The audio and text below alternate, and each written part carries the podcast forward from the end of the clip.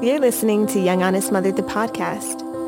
Here, we'll chat about all things marriage, motherhood, and modern home economics in all honesty. I'm your host, Maurice Young.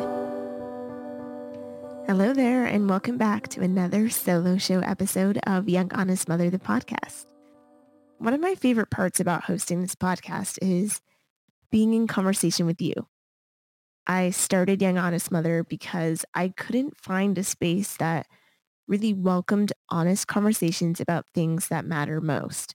And when I started opening up and talking to those around me, I realized that I wasn't the only one craving this kind of authentic means of connection. So when I'm not recording and publishing new episodes of the podcast, you can find me sparking even more honest conversations over at Young Honest Mother on Instagram.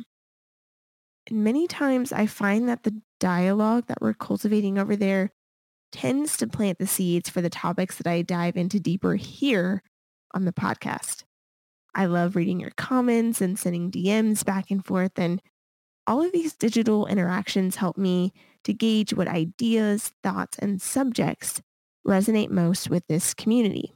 Recently, taking a hot bath has become a bit of an emotional touchstone throughout the week. And I'll link to the Instagram post over in the show notes so that you can read what I wrote about this ritual, sharing about how I've been stepping back into feeling my feelings has really inspired me to better examine the theme of embodiment and what my journey to feel more comfortable in my own body has looked like. In this episode, I'm going to take a step back and reflect on where my journey began and how things are progressing up until this point. So throughout my adolescence, I saw the way that the boys tried to grope for what they desperately wanted to take.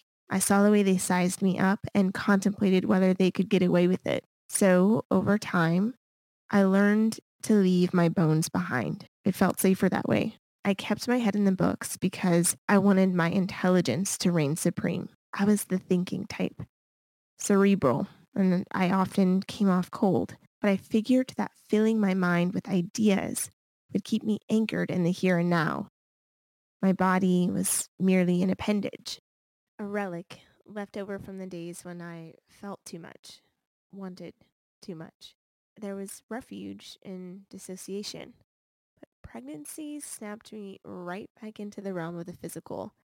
Having a child has invited me back into a relationship with my body, my feelings, myself, because as new life quickened within my womb, it became impossible for me to ignore my flesh and blood.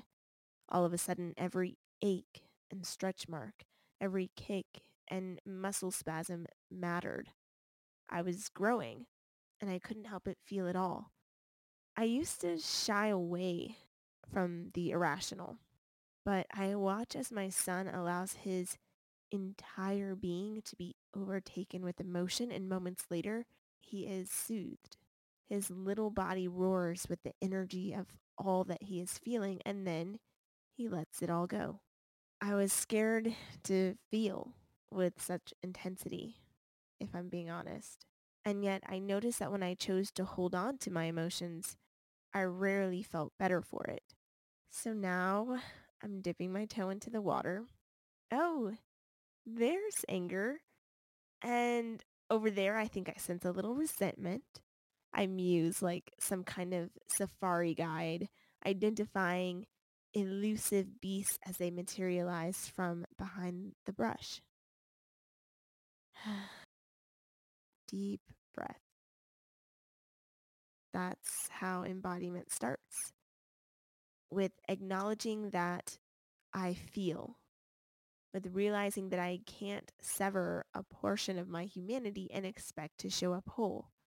It's a gift, coming back into my body. There's so much unexplored terrain.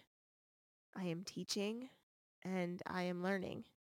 And while it can be easy to fall back into old habits, I am doing my best to remain present and to be aware of when I start to disconnect, to dissociate from what's happening right in front of me. And I'm noticing that it really is having a positive impact, not just on my life, but on my family's as well, because in practicing staying in my body and feeling my feelings, I'm able to witness as the emotions come and go. And instead of holding on to things that I used to be afraid to express and just letting it rumble beneath the surface until finally, seemingly out of nowhere, I explode, I am doing a better job at taking a deep breath, taking the time to process what I'm experiencing in the moment, and allowing myself to respond rather than react. And, you know, it's a process. I'm not perfect by any means, but I am grateful for this challenge. So now I want to hear from you. What are your emotional touchstones, rituals, or practices that help you stay anchored to the present? I can't wait to hear back from you. And that's it for this episode of Young Honest Mother, the podcast, which means it's time for you to join the conversation. Share your thoughts on social media and tag me at Young Honest Mother. And then pass this episode along to friends and family who need to know that they're not alone on this journey either. Until next time, I'm your host, Maurice Young.